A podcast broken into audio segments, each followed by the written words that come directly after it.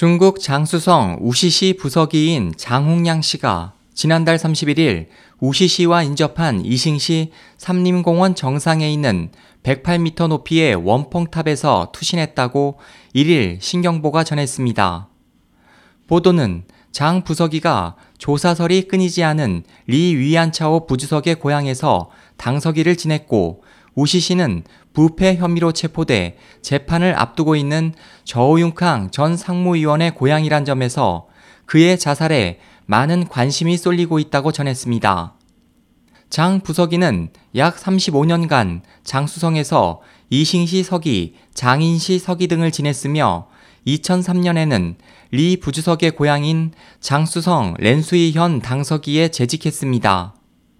홍콩 명보는 장수성 석이었던 리 부주석은 당내 인사를 담당하는 중앙조직 부장직으로 옮긴 후 측근들을 많이 발탁했다면서 2012년 11월 18차 당대회 후 장수성에 대한 반부패 조사가 리 부주석에게 불리하게 작용하고 있다고 전했습니다. 알려진 바에 따르면 장 부서기는 사망 전날까지도 시 간부 회의에 참석하는 등 정상적으로 업무에 임했지만 현지 공안은 그가 평소 우울증을 앓고 있었던 것이 이번 자살과 관계 있을 것으로 보고 있습니다.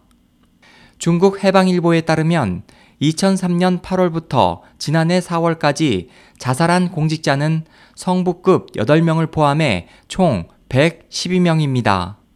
SOH 희망지성 국제방송 홍승일이었습니다.